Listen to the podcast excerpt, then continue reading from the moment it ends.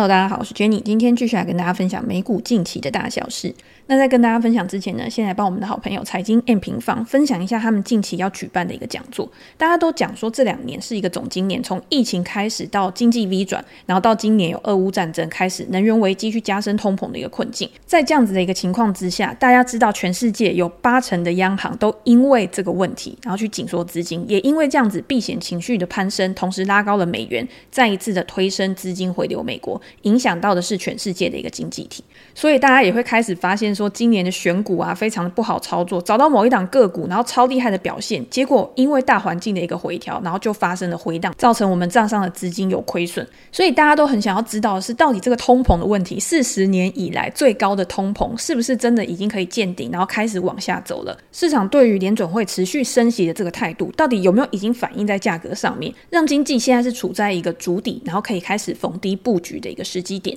这一切呢，其实都跟景气循环有很大的关系。所以财经验平方在这一次的论坛呢，从循环开始看起，然后用数据去拆解通膨转折的四大面向，还有联准会转向的关键到底是什么？去盘点经济衰退的疑虑到底怎么发生，又或者是发生的时候，我们要怎么样去应应？这一场展望会呢，由创办人 Rachel 跟两位讲师跟你一起空中尬聊。上一场的展望会，因为我自己也有听嘛，他们光是 Q&A 好像就回答了两个多小时，基本上是你有提出问题，他们就会愿意去回答。然后这一次呢，他们还很特别的是邀请台湾经济研究院的孙明德主任一起在 Q&A 的环节去回答大家的问题，所以大家可以把握这一次的机会，看你有没有什么疑难杂症需要处理的，然后就丢给财经 M 平方，让他为你解答。展望会的时间是九月二十二号的晚上七点开始，在财经 M 平方的网站上面线上直播。现在是早鸟的期间，还有给我们美股投咨询的观众一个特殊的优惠嘛，只要点购买按钮之后输入 MEO 二二，就可以获得两百元的折扣。时间只有到九月二十一号为止。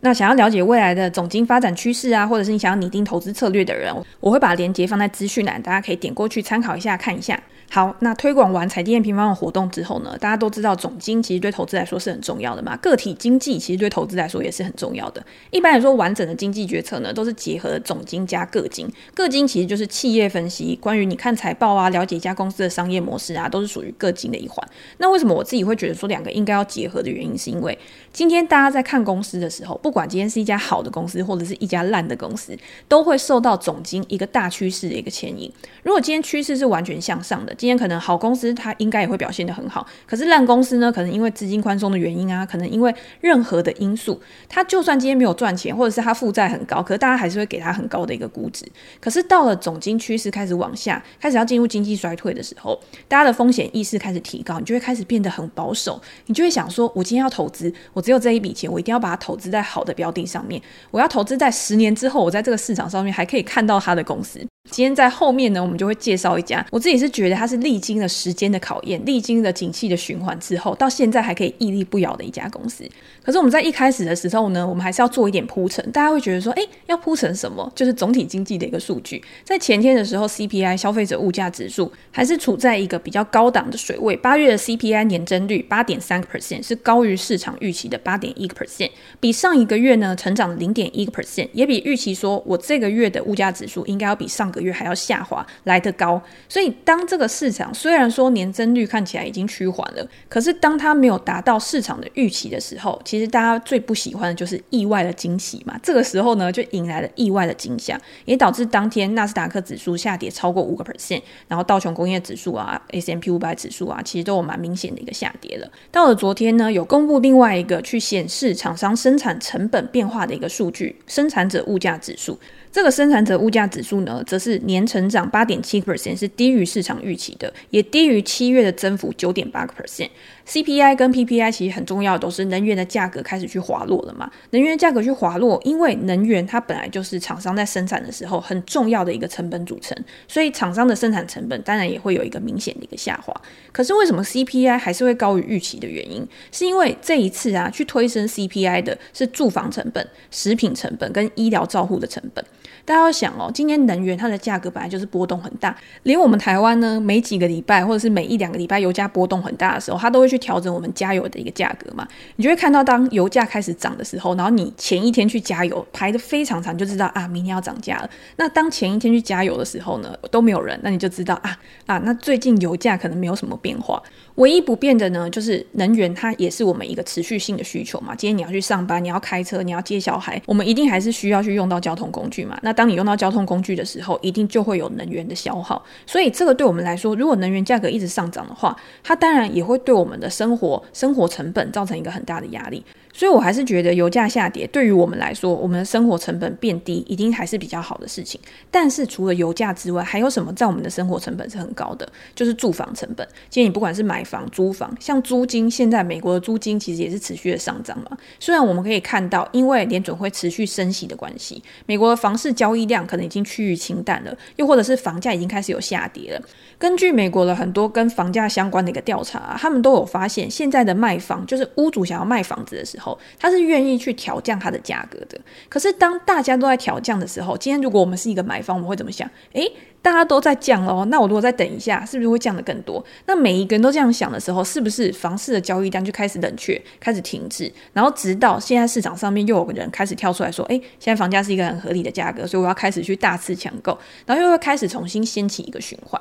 所以我自己是觉得，现在房价要去变化，要去开始直接的止跌反弹，其实是没有那么容易的。可是呢，因为我昨天有去一个讲座，然后那个讲座里面呢，我就讲到房地产的东西，然后就有提到一个很重要的观念，就是。我们人生的每一个阶段啊，譬如说我们在很年轻，我们刚开始进到社会的时候，我们一定先开始储蓄，储蓄有一点钱之后，我们就开始投资，投资开始累积了自己的资产之后呢，到最后你一定会想要自产嘛。那那个自产呢，不只是房地产，可能还有其他的一个资产。可是当我们想要去自产的时候，我们不可能说哦，我现在有一笔钱，我就直接找到一个物件就直接丢下去。任何的大规模的资金的支出啊，你一定都是需要一个一开始的酝酿期。这个酝酿期呢，是让你去做功课的。也就是说，如果你未来可能三到五年，甚至是你明年要买房，你现在就是应该要去观察房市的变化。你现在就是应该要到处去看房子，你去了解说现在整个建商的一个生态啊，或者是现在的建材到底是用什么样子。更重要的是去感受整个市场的氛围。我说的市场氛围是什么意思呢？大家如果常去看房子就知道，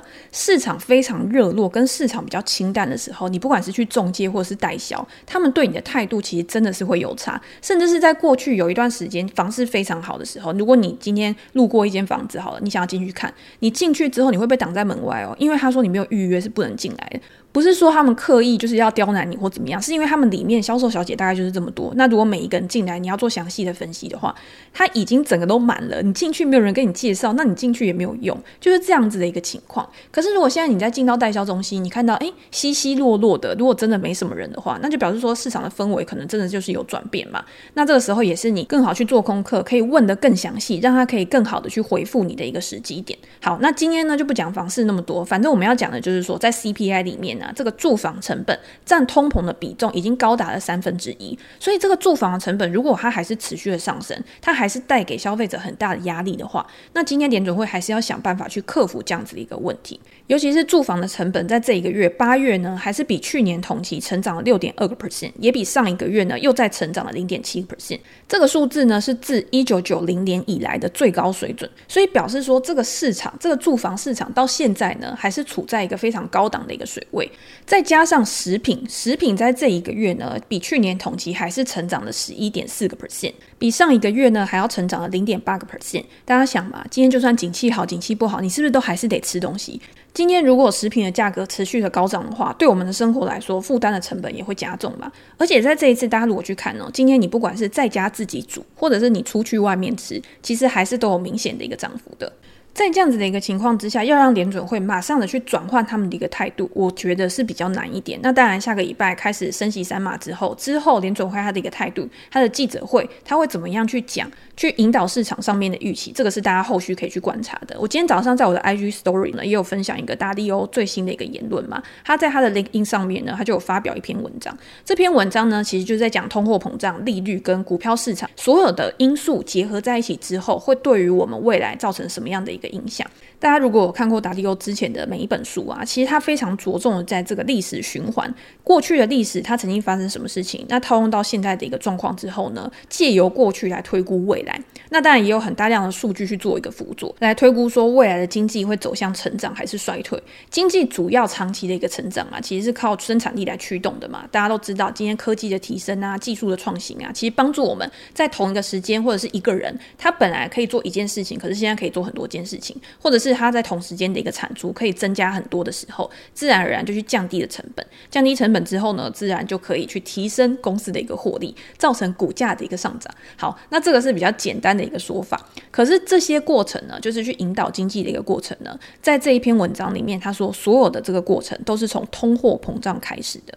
由通货膨胀开始，通货膨胀开始去升高之后，去影响了利率，然后利率上升之后呢，又去影响到其他市场，到最后去引导我们经济的一个走向。那现在呢，我们的世界就是处在一个通货膨胀非常高的一个情况嘛，所有的东西你买的价格都变贵了，你的生活成本增加了。那在这样子的一个情况之下呢，因为我们的薪资上升的速度有可能跟不上物价上涨的一个速度，等于就是去减少我们的购买力。当我们的购买力下滑的时候，很自然会做出的反应就是，那我就花少一点啊，我就不要去做投资，我不要去做消费，我做少一点的娱乐。这东西是很自然会发生的一个现象。好，那在这样子一个情况之下呢，联准会当然要出来动作，因为你政策是可以去引导市场上面的预期的嘛。所以今天在经济非常不好，譬如说二零二零年遇到疫情的时候，联准会它是可以去大幅的降低利利率，甚至在市场上面大量的购债去释放出流动性，然后让整个市场去充满了资金。那这些资金串流到各个资产上面，然后也去推升他们的一个价格。可是当景气开始因为这样子，然后面临到过热，面临到通膨，所有的价格都开始上涨，面临到泡沫的时候，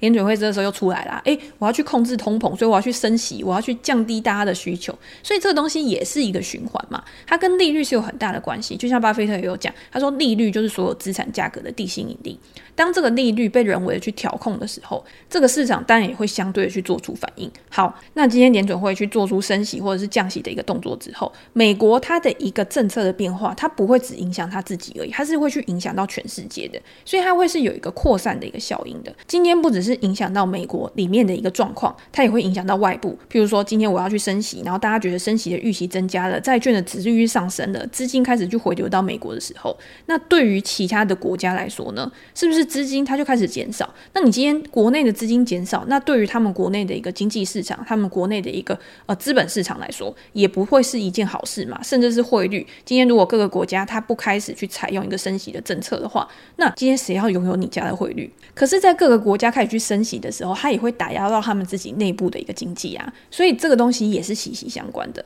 好，那达利欧在这里面呢，他就有讲，他说这个东西其实就是现在正在发生的一个事情。譬如说，我们预估未来的通胀啊，我们预估未来的一个利率，当市场现在预期说，哦，二零二三年可能见顶的一个利率啊，大概是在四个 percent 左右。随着通膨的一个下滑呢，可能利率就会开始去做转向。可是，在他们的一个研究调查里面呢，他们反而会有一些不一样的看法。他们会认为说，长期的一个通膨啊，其实是会维持在一个比较高的水准。如果有任何的意外状况发生的时候，有可能会导致更严重的一个状况，那也会导致整个全球的经济呢，面临到更大的一个困境。即便是现在利率只要上升到四点五个 percent 好了，市场就有可能再有一个估值大幅回调的一个情况。这个也是他在文章里面呢，去提醒大家，去提醒整个投资人要去关注的事情。那当然，这个东西是会一直持续去变化，有可能有什么新进的资讯啊，或者是有什么呃新的一些政策，就会导致市场的预期变化，甚至是他们自己的 model 啊，都可能会有一些调整。但是我们自己要知道，就是说现在联准会他的态度就是没有改变的嘛。那在联准会态度还没有改变的一个情况之下，投资人应该要做什么样的准备？你在做资产配置的时候，你应该要配置在哪一些资产上面？是至少可以让你在未来五年、十年。我们可以至少掌握到，就是比较高的一个可持续性。譬如说，有一家公司，它可能过去比较长的时间呢，它都保持着一个很良好，它可能有历经过通货膨胀，它可能有历经过通货紧缩，它在这种景气循环之下，它也可以存活到现在的。那它在未来面对到不确定性的时候，它受到的打击肯定会比较小。可是，如果是那种比较短期，或者是风险比较高、波动比较大、投机性比较大的一些资产的话，你在现阶段你可能就是要比较保守。就算是你要去配置，你可能配置的比例也应该比较小一点。因为在这个市场上面就是这样。我觉得还有讲到一个东西很重要，就是当市场下跌的时候，其实大家看到的是资产账面上面的一个损失，可是资产上面的损失呢，其实是会影响到一个人的心理情绪的。这个东西就叫做财富效应嘛。当我们股票赚钱的时候，当我们赚了好几倍，那我们是不是就觉得自己很有钱？我们是不是在花费的时候，我们也会花得更多？我们也会去买更贵的东西。可是当股票开始下跌，或者是你手上的任何的资产开始下跌的时候，你自己心里面会有一个感觉，就是如果今天这个资产缩水了，那未来如果我真的需要用到现金，我要去把这些资产做变卖的时候，其实我相比于之前我就没有那么有钱了嘛。那在现阶段我还没有到那么紧迫的时候，我至少把我手边的现金，我在平常的消费的时候，我就先保守一点，来作为未来因应不确定性的一个准备。我觉得这个思考逻辑呢，是在现在这个阶段，就是很适合每一个人，大家都可以去想一想。好，我现在把我的整个账户搬开来，我把我的整个资产负债表搬开来。每一个人也有一个个人的资产负债表啊，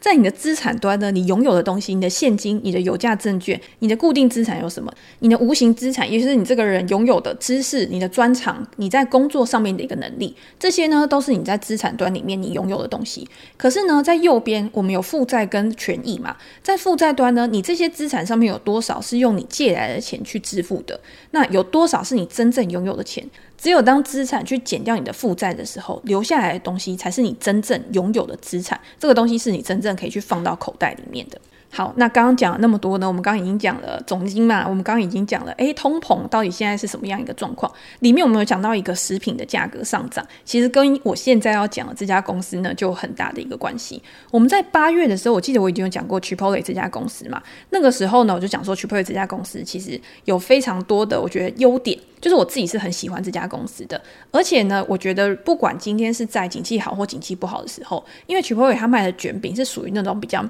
我自己会觉得是属于那种比较中低价的，所以今天在大家比较拮据的时候呢，我觉得它的需求搞不好反而是上升的。然后这几天呢，就有另外一位读者他就私讯我，他就问我说：“诶，Jenny，那你可不可以讲一下另外一家公司，就是 Starbucks，就是星巴克嘛？星巴克这家公司呢，大家应该也很熟悉吧？就是你今天就算没有投资美股，你应该也很了解星巴克这家公司。那我那时候呢，就回答这位读者，我说好啊，那早一起来聊一下。结果刚好这个礼拜星巴克它就有一个投资者日嘛，然后它新的 CEO 呢也要上任，所以大家是很关注，就是星巴克在新的 CEO 上任之后呢，他会不会采取什么比较积极的举措，又或者是呢，他可能会采取一些可以去激励股价的一个政策。那星巴克也是我自己会认为呢，我觉得它是蛮具有长期持有的一个价值的一家公司。好，为什么我会这样讲呢？其实我在看很多美股的公司的时候，像大家如果一开始进到美股市场的话，我都会跟大家讲说，你就去挑你知道的品牌，因为你知道的品牌，你可能不需要很深入的去研究它的基本面。我们只要在日常生活中呢，其实就可以观察到这些公司的产品、这些公司的营运状况。比如说你到星巴克，你看到人多不多，其实你就可以去了解它的一个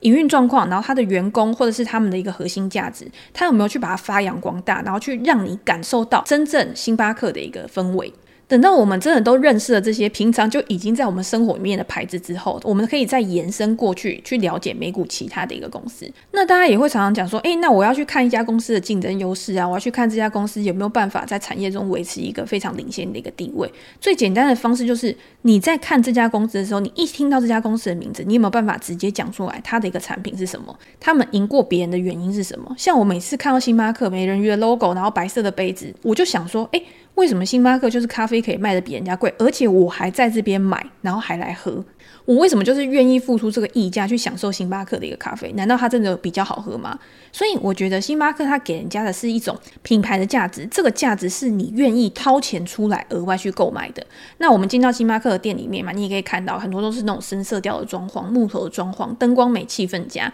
后你每一杯咖啡呢放在那边，把你的 Apple 笔电拿出来，那你就觉得，哎，我自己坐在这边的时候呢，感觉就是很像一个文艺美少女的感觉。不知道大家会不会有这种感觉啊？我自己是还好，我刚刚那些呢，只是。强调说星巴克给大家的一个氛围，但是很多人是真的很喜欢在星巴克念书啊、讨论工作啊之类的嘛，所以你可以看到每次星巴克的门市里面真的是到处都是人，你要找到一个位置都很难。我自己去认识星巴克这家公司，就是我真的会觉得说，诶，我蛮喜欢这家公司的，我想要进一步去研究它，是因为十几年前的时候，十几年前的某一天呢，我有一天陪我妈妈去看中医，然后他在针灸的时候，我就坐在外面等他嘛。然后外面通常都会有一个电视，然后看一看电视就想说很无聊，就到那个书架上面去找书。书架上面刚好就有一本那个 Pour Your Heart Into It，我已经忘记中文书是什么，就是把心注入什么之类的。这一本呢，就是霍华舒兹他第一本写的跟星巴克相关的一个书。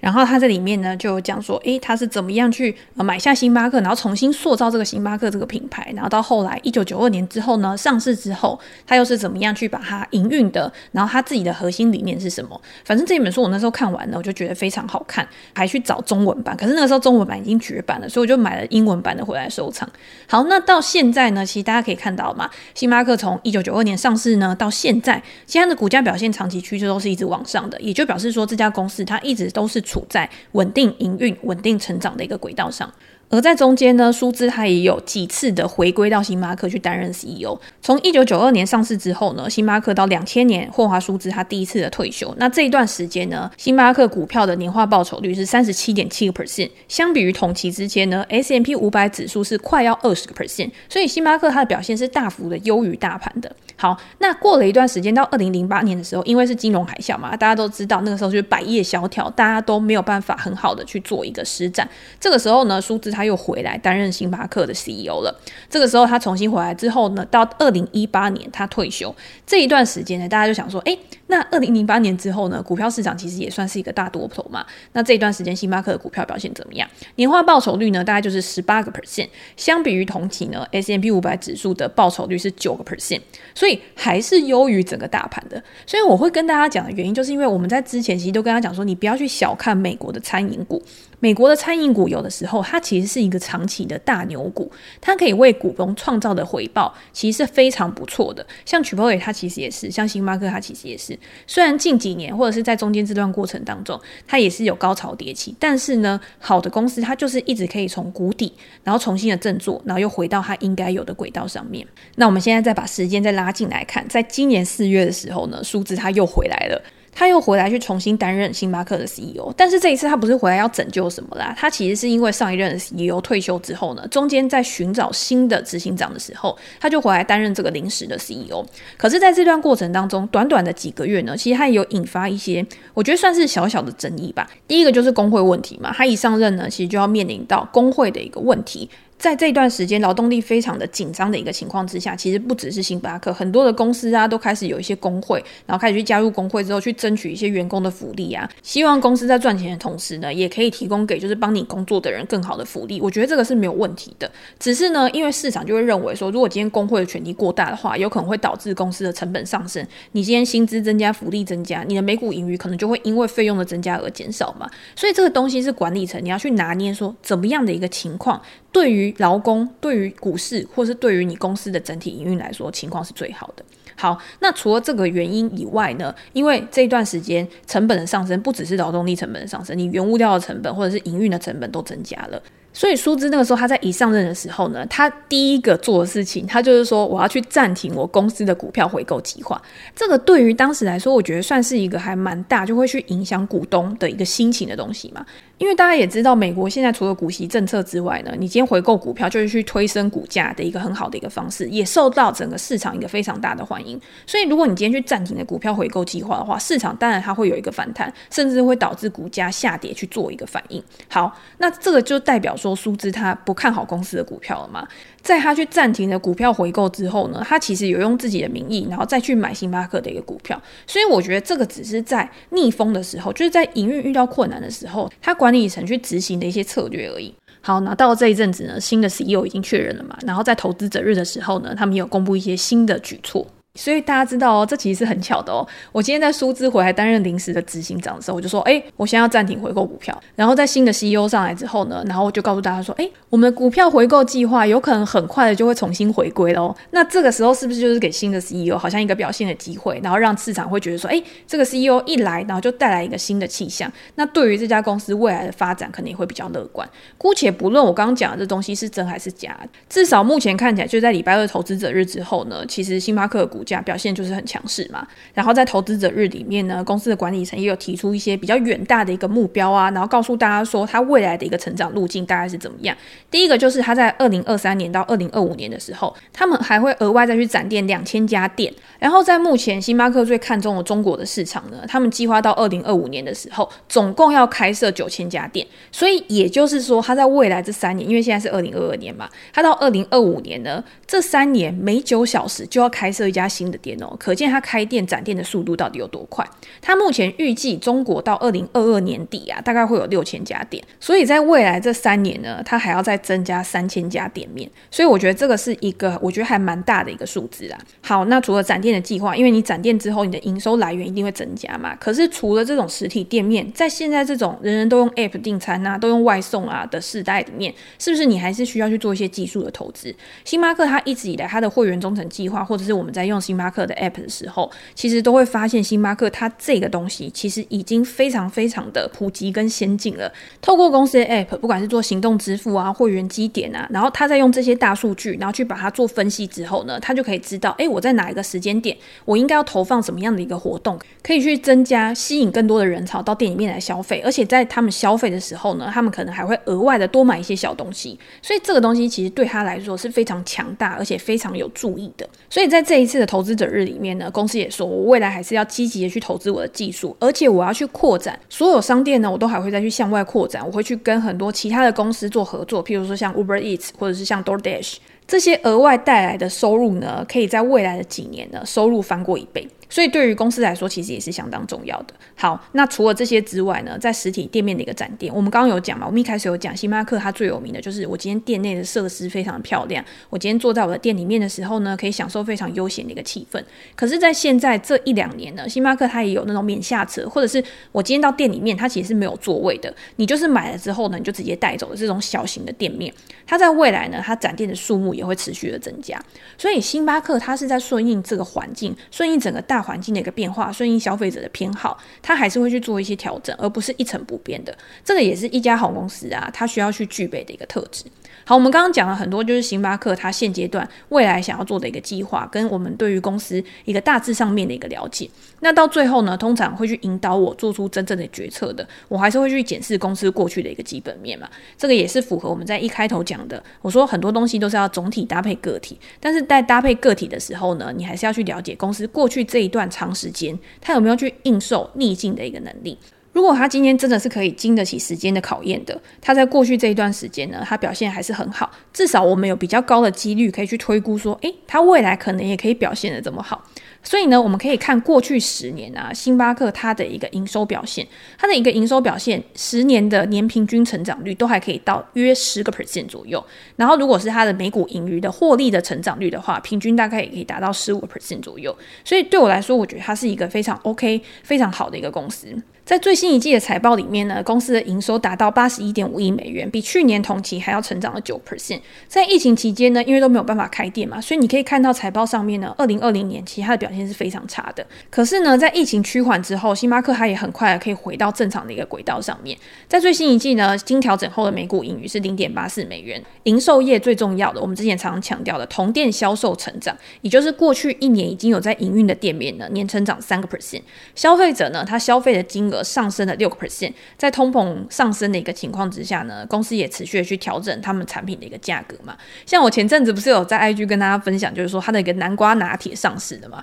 这个南瓜拿铁上市呢，通常就代表说星巴克它的股价可能在短时间之内呢，会有一个不错的一个表现。虽然说这只是一个都市传说啦，可是我跟你讲，比较实际的是这一次南瓜拿铁呢，它在重新上架的时候，它的价格是比去年高出四个 percent 的哦。所以你就知道为什么大家去买星巴克的时候，它的价格还是会持续的增高，而且这个价格，你今天拿铁它涨到一百四、一百五了之后。有可能明年因为通货膨胀趋缓，他就跟你讲说，诶，那我降到一百二嘛，就不会嘛。所以大家为什么很担心通货膨胀回不去？其实某个原因也是因为像这种食品、住房的价格，或者是像工资，它不可能调涨了之后，然后明后年告诉你说啊，今天没有通胀了，那我再给你打折打个十个 percent，其实是比较难的一件事情。好，那我如果我们把上一季的营收分开来看的话，因为星巴克现在目前主要的市场当然就是在美国，还有一个就是在中国嘛。美国市场呢，其实现在还是支撑公司营收啊获利的一个主要来源。因为美国市场呢，在这一季它的平均就是同店销售还是成长了九个 percent，然后每个人呢进来消费的时候，它的单价呢是成长了八个 percent，